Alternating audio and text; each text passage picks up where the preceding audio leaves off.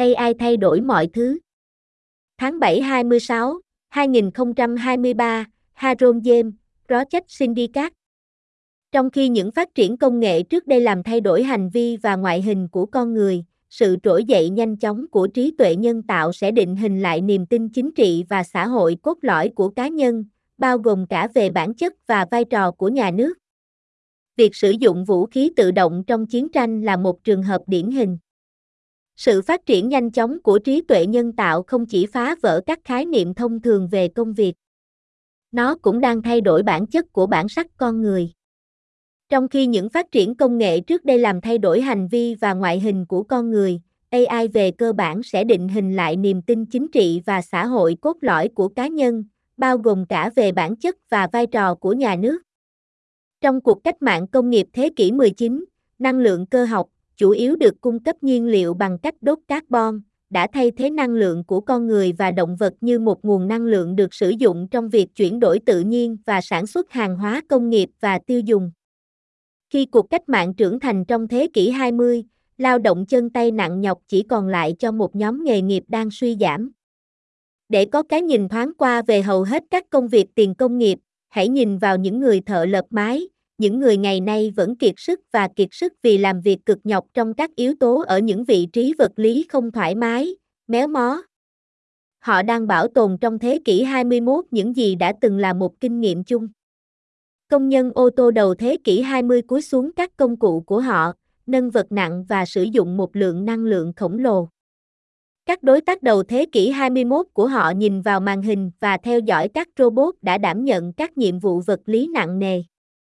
Khi nền kinh tế mồ hôi đã biến mất, người lao động đã trở nên yếu hơn, nhưng cũng khỏe mạnh hơn.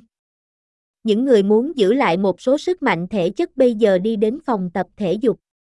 Cuộc cách mạng công nghệ thông tin đại diện cho một bước nữa trong sự phát triển của con người này. Khi máy móc đã đảm nhận nhiều nhiệm vụ nhận thức hơn, máy tính hiện giám sát các robot thực hiện công việc thể chất. Với việc loại bỏ công việc trí óc, như số học phức tạp mà các trợ lý cửa hàng thường thực hiện, mô hình cũ vẫn tiếp tục, nhiều người đã ngừng suy nghĩ trong công việc và dành những năng lượng đó cho các câu đố ô chữ, Sudoku hoặc đồ.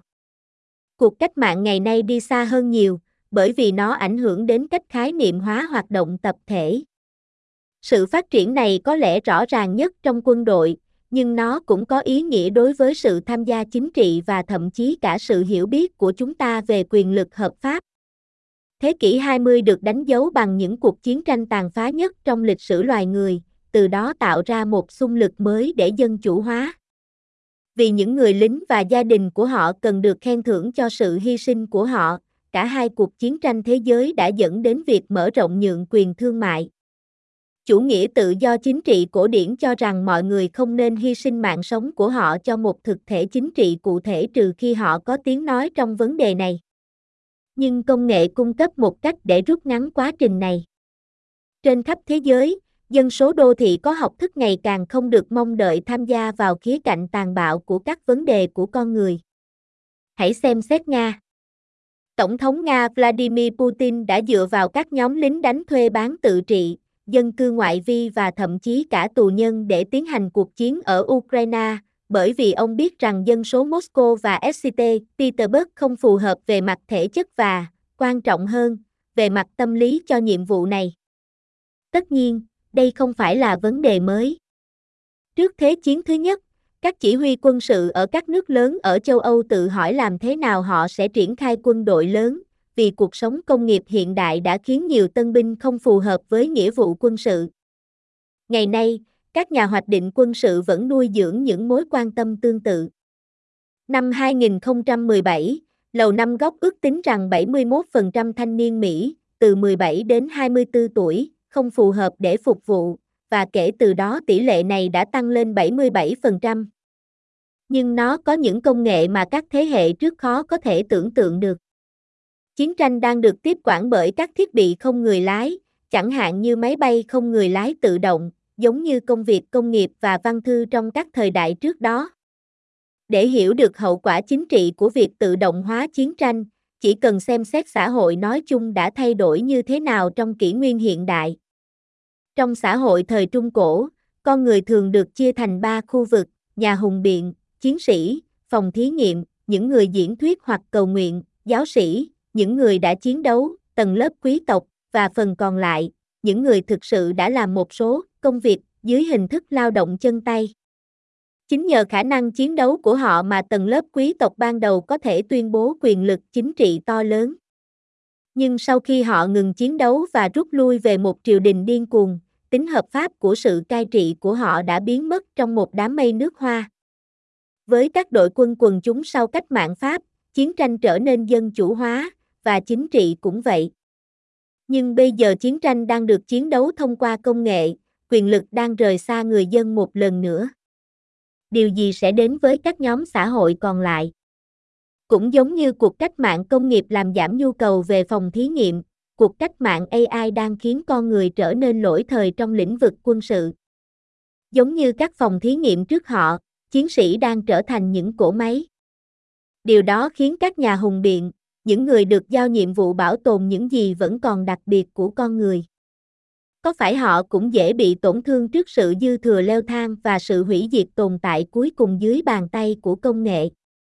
Lo sợ nhiều như vậy, một số nhà phê bình và các nhà lãnh đạo công nghệ đang kêu gọi tạm dừng phát triển AI. Nhưng công nghệ chưa bao giờ dừng lại đơn giản chỉ vì một số người muốn nó. Nhân công trí năng cải biến 一切.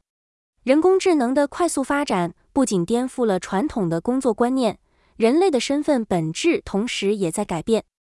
尽管此前的技术发展改变了人类的行为和外表，但人工智能将从根本上重塑包括国家性质和作用在内的个人核心社会和政治理念。在十九世纪工业革命期间，主要由碳燃烧提供燃料的机械动力取代人力和畜力，成为改造自然。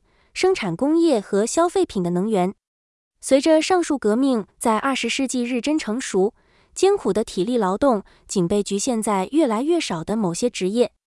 窥探前工业化的工作状况，只需看看屋顶工人，他们今天仍然因为以令人难受的扭曲姿势在恶劣环境下艰苦劳作而精疲力尽。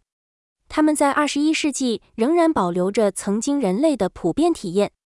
二十世纪初的汽车工人弯腰工作、举起重物需要耗费大量的体力，而他们二十一世纪初的同行则只需要看着监视器，跟踪那些承担繁重体力劳动的机器人。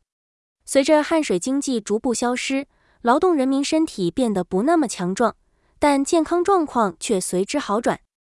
那些想要保持体力的人现在都去健身房锻炼。信息技术革命代表着人类发展再次向前迈进。随着机器接管了更多认知型任务，计算机现在监督机器人从事体力劳动。随着脑力劳动，比如过去曾由电源进行的复杂运算逐渐消失，同样的旧有模式仍在继续。许多人在工作中停止思考，并在填字游戏、数独或拼字游戏 （Wordle） 上投入精力。今天的革命走得更远。因为它影响了集体活动该如何定义。这种发展或许在军队中最为明显，但它也影响到政治参与，甚至我们对合法权威的理解。人类历史上最具破坏性的战争爆发于二十世纪，而这反过来又产生了民主化的新动力。因为士兵及其家人的牺牲需要得到奖励，两次世界大战都延长了特许经营权。经典政治自由主义认为，不应期望人们为特定政治实体牺牲自己的生命，除非他们对相关事务有发言权。但技术提供了绕过上述程序的方式。在世界各地受过教育的城市人口越来越不愿接触人类事务的残酷领域。以俄罗斯为例，俄罗斯总统弗拉基米尔·普京一直依赖半自治雇佣军团。外围人口甚至囚犯在乌克兰发动战争，因为他知道莫斯科和圣彼得堡的居民在身体，更重要的是精神上不适合完成这项任务。当然，这不是什么新问题。第一次世界大战爆发前，欧洲大国的军事指挥官就担心如何部署大规模部队，因为现代化工业生活已导致许多新兵的身体不适合服兵役。今天。军方策划人员仍然抱有同样的忧虑。二零一七年，五角大楼曾估计有百分之七十一的美国年轻人年龄在十七至二十四岁之间不适合服兵役，而自那以后，这一比率上升到了百分之七十七。但五角大楼却拥有前几代人几乎无法想象的技术能力，就像早期的工业和文书工作那样，战争正在被无人驾驶设备所接管，比如无人驾驶无人机。只需思考现代社会的整体变化，就可以理解战争自动化所带来的政治后果。中世纪社会，人类通常被分为三个阶层：演说家、武士和实际工作者；那些演讲或祈祷者、神职人员；那些作战者、贵族以及其他人都以体力劳动的形式实际完成了某些工作。恰恰因为贵族阶层负责战斗，他们最初握有巨大的政治权力。但当他们停止战斗，回到浮华的宫廷生活后，其执政的合法性也消失在香水构成的云雾中。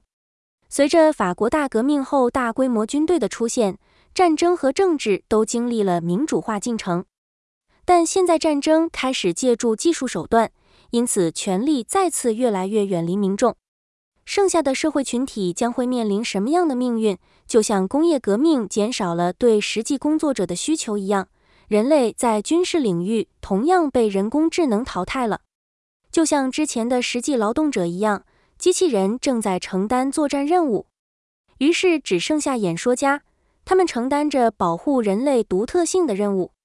他们是否也会受到技术所带来的潜移默化的冗余威胁，以及最终生存被毁灭的影响？抱着这样的担忧，某些批评人士和技术领袖呼吁暂停开发人工智能。但技术的发展却从未因为某些人的愿望而停止过。